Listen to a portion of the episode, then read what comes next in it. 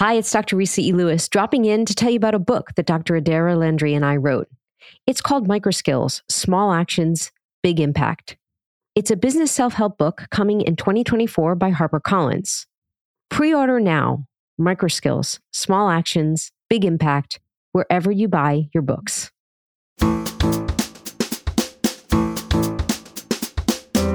The reality is that we have a General Assembly that, even though it's more diverse, call it in terms of gender or in terms of ethno-racial identity, is overwhelmingly made up of people who grew up either middle class or above. And so these folks are blind to this. They don't know. They never had to live off of welfare. They never had to eat off of food stamps. They never had to live in subsidized or Section 8 housing. So they have no idea what that experience is like. And even worse, because our social spaces and our networks are so dictated by our position within an economic system, they don't even know anybody that grows up or lives in that condition. So they don't have an understanding. And that's one thing that's kind of blown my mind about politics. I went in thinking that there were kind of good and bad people. And that's partly true. But there's also a lot of people that are just ignorant or blind to particular experiences or issues. And unless you have folks from those backgrounds or, or people in that situation in the ear of lawmakers, and they're going to completely miss those issues. This is the Visible Voices podcast. I'm your host, Dr. Resa Lewis. And in today's episode, I'm delighted to bring you my conversation with Rhode Island State Senator Jonathon Acosta, or as he likes to be called, Acosta.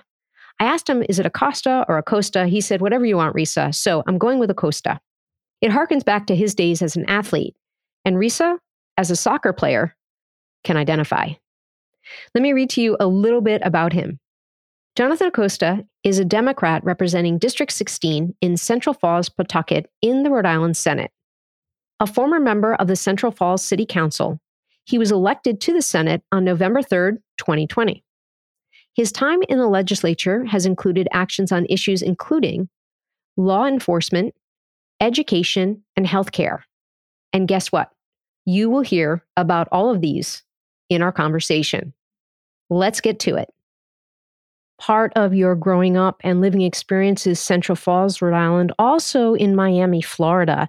And I'm wondering if you can briefly walk the listeners through your geographic lifeline it's pretty complicated. So I was I was born in in Jackson Heights, Queens, a Colombian enclave dating back to the 70s and 80s.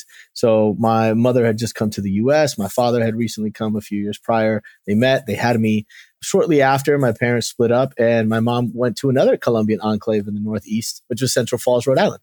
Here, the community dates back to the mid 1960s when three weavers were brought over from Barranquilla to work in some factories in textile manufacturing here in Rhode Island. So we spent a little bit of time here. My mom hated the cold weather, couldn't stand it. And so she chose to relocate to South Florida. During our first year, she actually sent me to Medellin to live with my grandmother. So this is why I, I speak, write, and read Spanish fluently. Uh, my grandmother was a, a school teacher, and so I did one year of school at a, a private Catholic school came back uh, once my mom finished l- nursing vocational program and then kind of grew up in Miami, came of age and had my formal public education in Miami. That's a perfect segue for me to bring up your growing up and you were an Eagle Scout. What was your Eagle Scout project? my Eagle Scout project was actually a food drive at Brown when I was a freshman. And so I was a little bit younger than most people in my freshman cohort. I started college at 17 I had been a Boy Scout since I was six, but didn't finish. I, I didn't finish my my Eagle project, and my Scoutmaster, who had been kind of a surrogate father figure to me for a long time, called me as a as a freshman and said, "Look, you know, he had stayed on in order to usher the last folks who had started with him to the the Eagle rank." And so he didn't quite nag me, but he said, "Look, you're so close to finishing. All you have to do is finish this project." I only stayed on because of you. His two sons were older and they had finished before. So I said, all right, I got to figure something out. And I think even at that age, I, I recognized how different Brown was from the rest of Rhode Island. I had, as I said, spent some time in Pawtucket and Central Falls as a kid. My uncle was still living in Rhode Island. And so I was all of a sudden surrounded by wealth and abundance. And we had these kind of meal credits, and you could swipe and you could get snacks, and people with more resources would have way more stuff.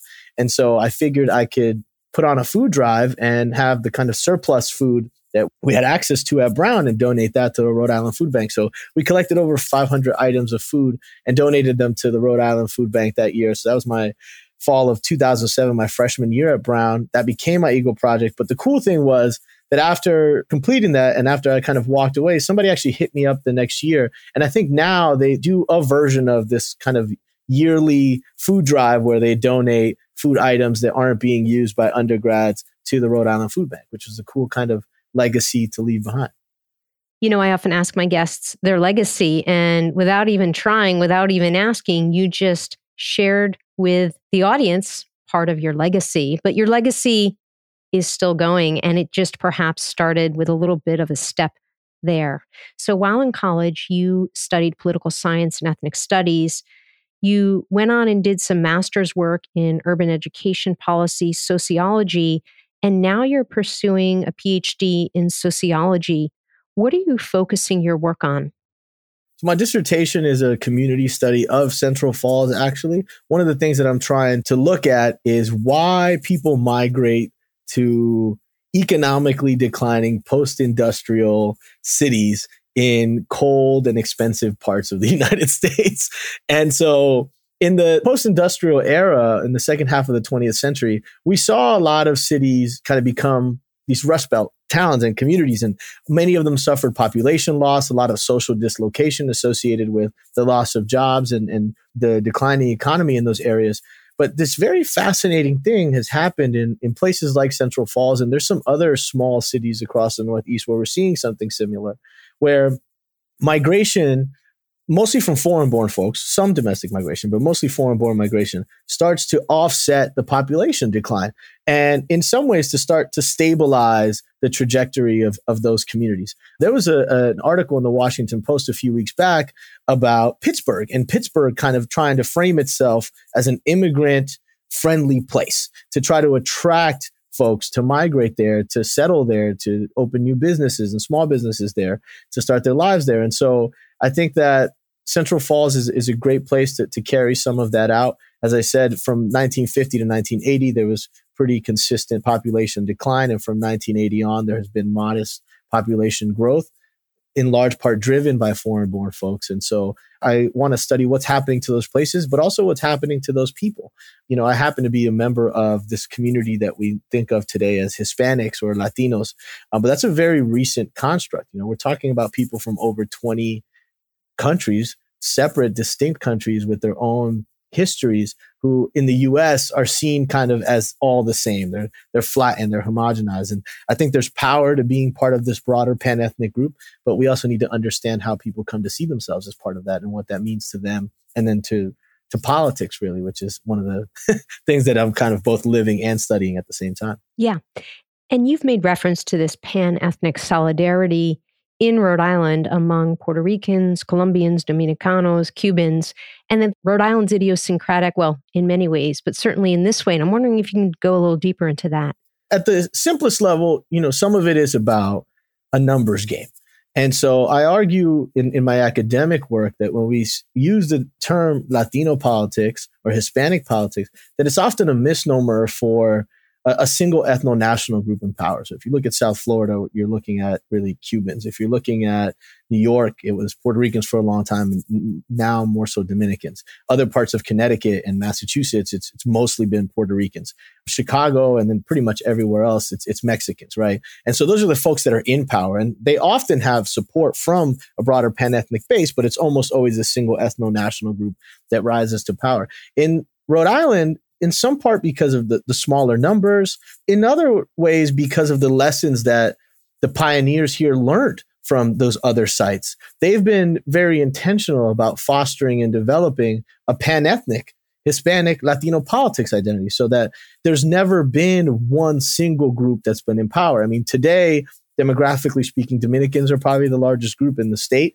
But when you talk about Latino politics, there's never been a this is a Dominican game. This is a Puerto Rican game. This is a Colombian game. It's almost always from its inception had people from the various ethno national groups at the table. And that's been really, really awesome to see here in the state.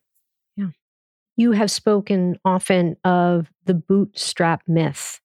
And one of my guests and friends is another emergency doctor, Dr. Alister Martin. And he has gotten this as well that when he goes back to where he grew up, all his friends are not where he is in terms of being a professional and academic at Harvard.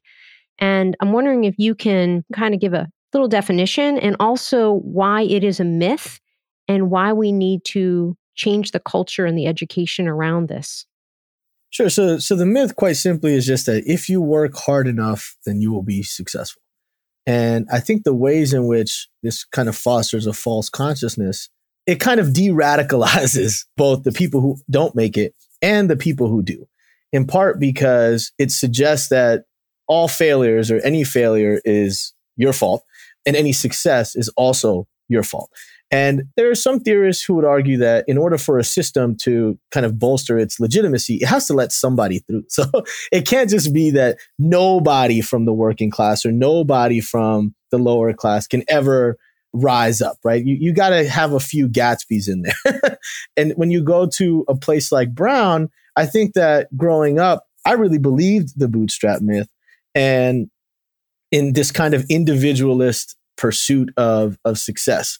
And, you know, when I got some of your questions, I was reflecting on being a freshman at Brown. And one of the things that I remembered was attending TWTP. Uh, this is a third world transition program, an orientation program for essentially students of color going into Brown. And I did my first privilege walk there. And I was the second to last person in the privilege walk. I don't think I would be there today, given kind of all the privilege I've accumulated in my time since.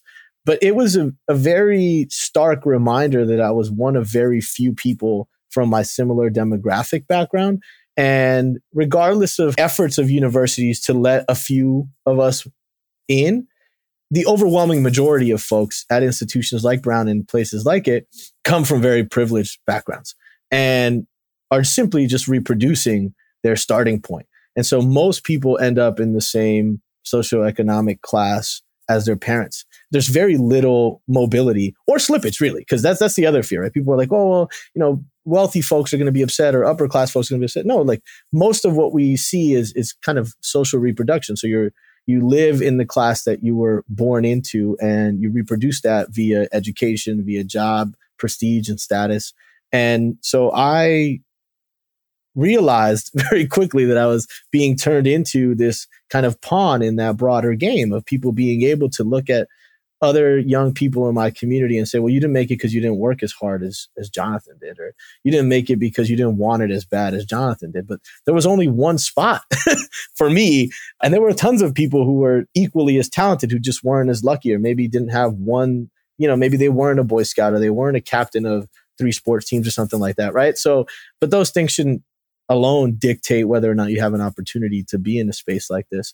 Um, but the seats are are limited, and the number of people from a background like mine that are going to be admitted is going to always be very low. What's a privilege walk? A privilege walk is where um, you start with everybody in a line and then you start asking questions. So you say something like, step forward if you grew up in a home that your parents owned, step backwards if you ever had to move out or you ever had your utility bill, you know, your utilities cut off because you couldn't afford to pay the bill. And so you kind of step forward based on things that would give you privilege and you step back based on markers of not having privilege. And so at the end, you kind of see the spread of where people end up and kind of how they grew up and what privileges they've had or not had. I'm Dr. Resa E. Lewis, dropping in to tell you about a book that Dr. Adaira Landry and I wrote. It's called Microskills Small Actions, Big Impact. It's a business self help book being published in April of 2024 by HarperCollins. We believe every future goal, complicated task, and healthy habit can be broken down into simple, measurable, and tiny skills that you can practice and then excel by removing obstacles, overcoming assumptions, and maximizing your potential at work and in life. You can pre order it now. Go to bookshop.org, amazon.com, or wherever you buy your books. You've described yourself as a public facing academic. And relatedly, you are a Rhode Island state senator. And in some of your campaigns that I've watched, that I've listened to, you talk about a focus on how we care about poor people in this country as well as in this state, meaning Rhode Island, and about the Rhode Island housing crisis and how to address it. Say more. Well, I would say we don't care about poor people in this state or in this country. We hate poor people. Even poor people hate poor people, in part because of the bootstrap myth we were talking about earlier, though, right? And so poor people are seen as the product of their own actions rather than the victims of, of their circumstances in a system of inequality.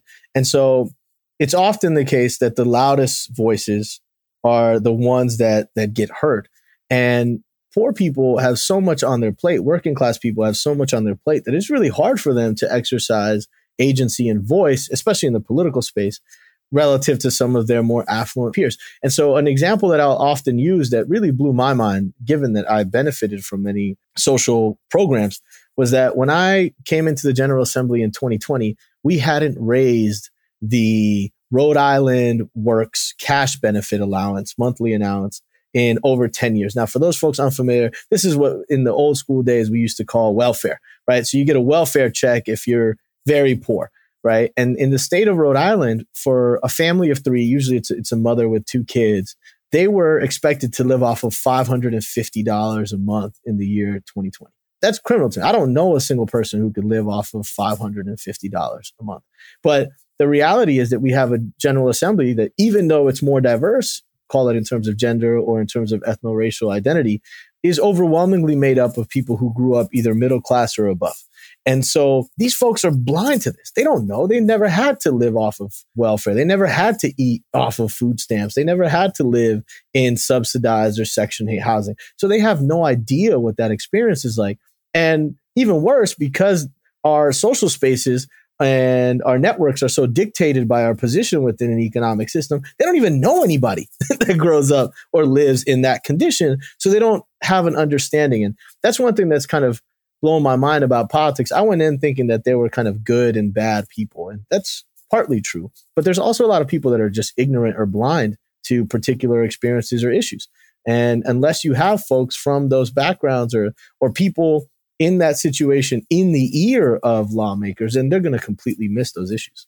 As a part of sociology too in college, I remember reading a book, Blaming the Victim, and you have cited this many times in the conversation so far. Also, relatedly, on the Visible Voices, we spoke with Marquita Morris Louis, and she also is a Brown graduate. And we talked about not wealth, but asset and gaining assets to have socioeconomic mobility and how this country's poverty programs don't give an off ramp. In other words, if you make too little, you might be eligible, but if you start making too much, you're no longer eligible. And so, actually, poor people in this country are caught, they're stuck. Yeah, it's awful. And again, I think most people, by virtue of kind of our economic distribution, don't understand what it's like to be poor, don't understand what it's like to have those constraints on your time, right? There are sociologists who work on time. How long does it take you to navigate the healthcare system, right? Because you don't have a car, so you have to figure out public transportation and you don't have private insurance, you're on state Medicaid insurance. And so you have to be at a provider that has these really long lines and that has the not most engaging staff and personnel. One of the things I joke about, I used to joke about this on the city council a lot. And, you know, you commented on kind of my appearance is that folks often don't know what position I hold, whether it be an elected office or that I have, you know, three college degrees and a fourth one on the way. And so they'll treat me the way they treat everybody else. And that's very telling. You know, I had a serious issue in trying to identify a pediatrician for my son, when my firstborn, because the clinic that we wanted to go to wouldn't let us meet the pediatricians ahead of time. And you can't leave the hospital unless you've picked a pediatrician. And so obviously, you know, we were told this is a marketplace. You can choose a doctor, but you can only choose a doctor if you can meet the doctors. And this particular clinic, their staff was treating me the way they treat the other poor people that they serve, right? And again, I didn't tell them who I was at that time. I just wanted to meet a pediatrician. And eventually I had to reach out to the medical director of the facility and say, look, do you know that this is how your staff treat people? They obviously had no idea. You know, they, they have a complete disconnect. And this is what I was alluding to before, where everybody hates poor people, including working class people who interface with poor people. And that's a really hard thing to like grasp. And you can only know that if you've experienced it, and you can only experience it if you've been there. And because I've kind of traveled between these spaces now, it's allowed me to kind of see the world from the other side. The most famous, I would argue, sociologist in the US, W.B. Du Bois, talks about this veil, this experience of living behind a veil that's informed by the color line. And I, I think there are a lot of parallels between that and what it's like to be low income and come out of that, but still understand that experience and still see the world from these two different um, shades or these this veil and outside of the veil. Acosta, when did you realize you had a voice and when did you start using that voice? Probably when I was three years old. they were doing a talent show and they said, you know, we want somebody to introduce it. And I signed up. I said, I'd, I'd be happy to speak. And I got the hiccups because I was so nervous. And I started chastising the audience. I said, listen, I'm three years old up here speaking in front of all these people. If you don't like it, one of you come up here and speak. There's a, a video recording of this somewhere. Someone has this on an old uh, camera recorder. But I don't know. I, I think that from when I was a kid, I always kind of questioned authority. I, I questioned injustice. And I think some of that is very natural to children.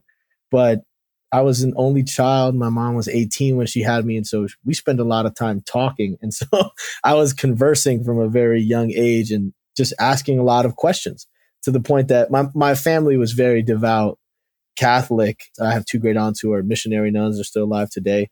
On my other side, I have a great great aunt who's the first saint in Colombian history. But I had so many questions about this this religion thing that my mom took me to a priest, and he came out after like 30 minutes, and he was like, "Christina, I've never met a kid like this. I I don't know what to do. But you know, I'm sorry." so I, I think I've just always had that in me. And what made you determine that you wanted to use this voice in politics? I grew up really angry. My uncle and I talk about this a lot. He's chosen to use uh, mindfulness as a way of centering himself. And, you know, in my anger, I felt like I didn't want anybody in a situation like mine to have to go through the same things that I had gone through or seen. And so I wanted to do anything within my power, particularly from a policy domain, to help people in that situation. And I'm ironically enough not a big people person. I don't really like interfacing with folks. I would rather do things kind of behind the scenes. And I think public policy allowed me to do that, right? So we've talked a bit about healthcare in the state of Rhode Island. In the late 90s, early 2000s, Rhode Island was super progressive in that it's Medicaid program for health insurance for low income kids, in particular for youth, included everybody, including undocumented kids. And then in the late 2000s, early 2010s, because of budgetary pressures, a very conservative governor stripped undocumented kids of health care. It took us almost a decade to get that back. And one of the things that I would think of often was my own life was saved by state subsidized healthcare. I had a, uh, an AFib ablation when I was 10 years old because I had access to Florida Healthy Kids, which was the Florida version of Medicaid. And so we paid $100 for life saving surgery for a congenital heart defect that I was born with, right? And the only difference between me and a kid who would have been ineligible in Rhode Island was where my parents had sex and I was born. And that was enraging. That was frustrating. That you know, made me very angry. and so I tried to use my anger as productively as possible to change the conditions for people in those situations. Can you give us an example of positive change you've been able to succeed in through state politics? Sure. I mean, one of the ones that I just mentioned, right, the Cover All Kids legislation was big, and that was something that the caucus was pivotal in, in getting passed. I had a bill on body cameras, body worn cameras for law enforcement officers. And so my first year, that was probably the biggest bill we passed. It was like a $14 million budget item that included that, that would equip every patrol officer in the state of Rhode Island with a body camera. And there were pieces that we wanted to push a little bit harder on that, that we didn't quite get on things like video release and, and so on but it, it was a, a, big step forward. There was another bill as we talk about healthcare. So I have my oldest cousin from my uncle was born with, with Down syndrome. And so his younger brother, who's about two years younger, reached out to me and realized that we didn't have state protections against discrimination for organ transplants and folks with disabilities. And so we started working together, me and, and my cousin, to to pass this bill that would become law and it's called Isaac's Law. It's named after my cousin Isaac, which was which was really cool. So that was really exciting. But some of the other things include raising the the cash benefit. So I, I happen to serve on the finance committee, and, and we had a champion for that on our committee, Senator Murray out of Woonsocket, who said, "Hey, I've been working on this issue. Do you?" And as I kind of mentioned, I was blind to it before. I, I didn't realize that we hadn't made a, a move in ten years. And so as we were working through the budget process, going to the chairman and saying, "Hey, this is one of my top priorities. You know, this is being put on by a colleague of mine, but we we really need this in this state." Another one, I, I listened to your episode on food as medicine, and we have a pilot program called Eat Well, Be Well that is supposed to be providing SNAP beneficiaries with 50 cents extra per dollar spent on fresh fruits and vegetables. Now, this program was approved two budgets ago, and it was supposed to start in January 2023, and we still haven't started. So we're a year late. We got a launch date for January of next year of 24, but you know, this is something that as inflation has been hitting families and food is becoming more expensive, this is $25 a month of extra food that they could have been accessing for the last calendar year that they didn't. And so we've been very much looking forward to getting this off the ground and pressuring the administration to get this going to support folks so that they have access to food. For listeners that aren't familiar with SNAP, can you just give a little brief def? Yeah, this is this is old school food stamps. So uh, now I think it goes by the Supplemental Nutritional Assistance Program. I don't know why the government loves changing these names, but we know what it is. This is food stamps. So what this program was supposed to do was provide up twenty five dollars a month extra of food stamps based on how much healthy food you bought. So the idea was to kind of nudge families and saying, hey, for every dollar you spend on fruits and vegetables, you get 50 cents back up to $25. That's $25 extra food that you have for that month. If folks don't know, uh, food stamps today come in a in a card. It's like a prepaid debit card, and once you hit your max, that's it. You can't buy anymore for that month. Of what award accomplishment are you most proud? Ooh, that's a tough question.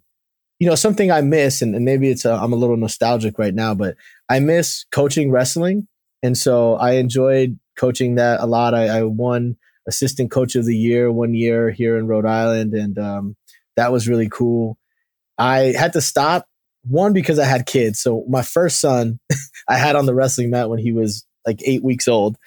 But then when my second son was born and I was starting in the General Assembly, the timing was just really tough because our session runs January through June and the high point of the season is January and February. And you can't be a good coach if you're not around. You, it's, it's really important to build relationships.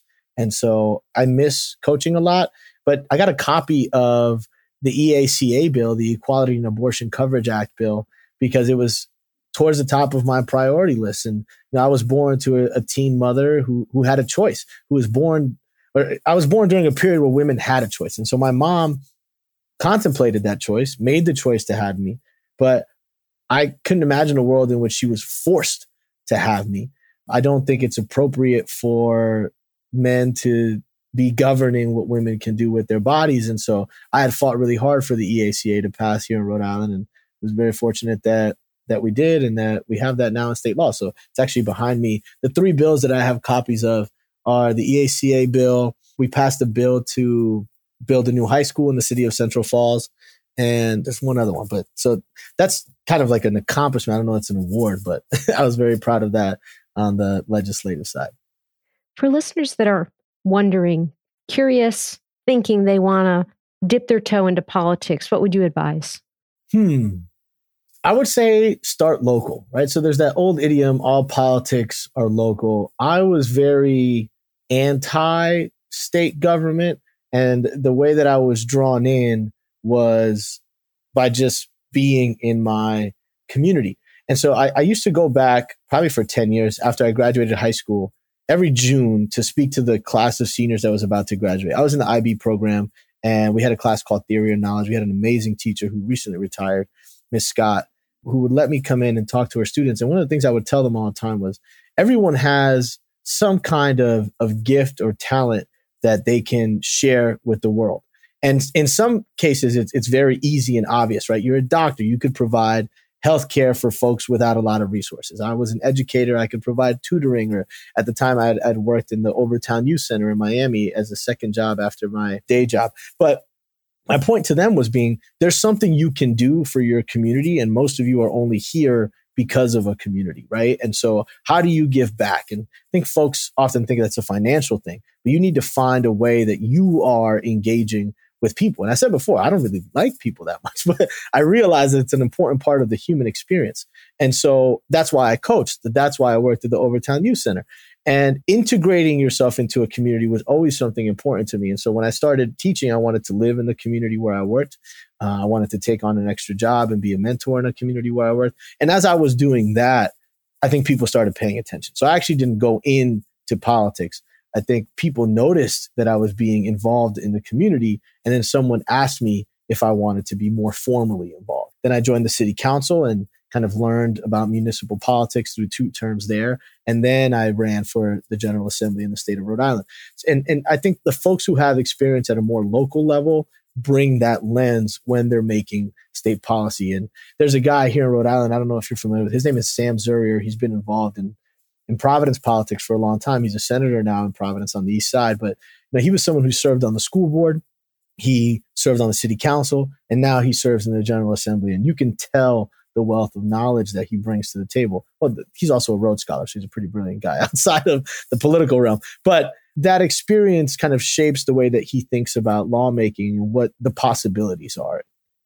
The Resa wrap up. Special thanks to Acosta for joining me in conversation. A conversation I enjoyed immensely. Three take home points, audience, and I think hopefully you've gleaned these from our conversation. Number one, the bootstraps myth. We have to stop blaming the victim. We have to discard this myth.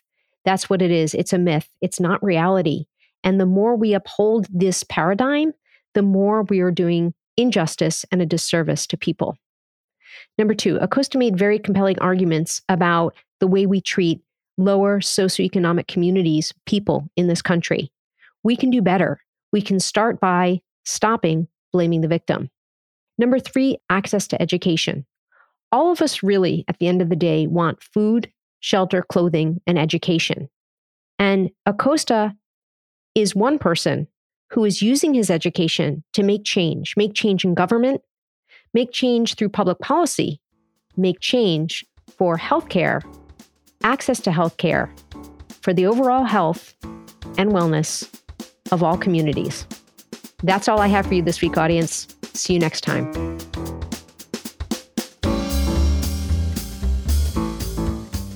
The Visible Voices podcast amplifies voices both known and unknown, discussing topics of healthcare, equity, and current trends. We are a production of the People's Media Network. Our team includes Dr. Giuliano DePortu and me, Dr. Resa E. Lewis. Please find me on social media at Resa E. Lewis and through the website, thevisiblevoicespodcast.com. If you like the podcast, please rate and review us. Share the podcast with a friend today. Thank you so much for listening, and as always, to be continued.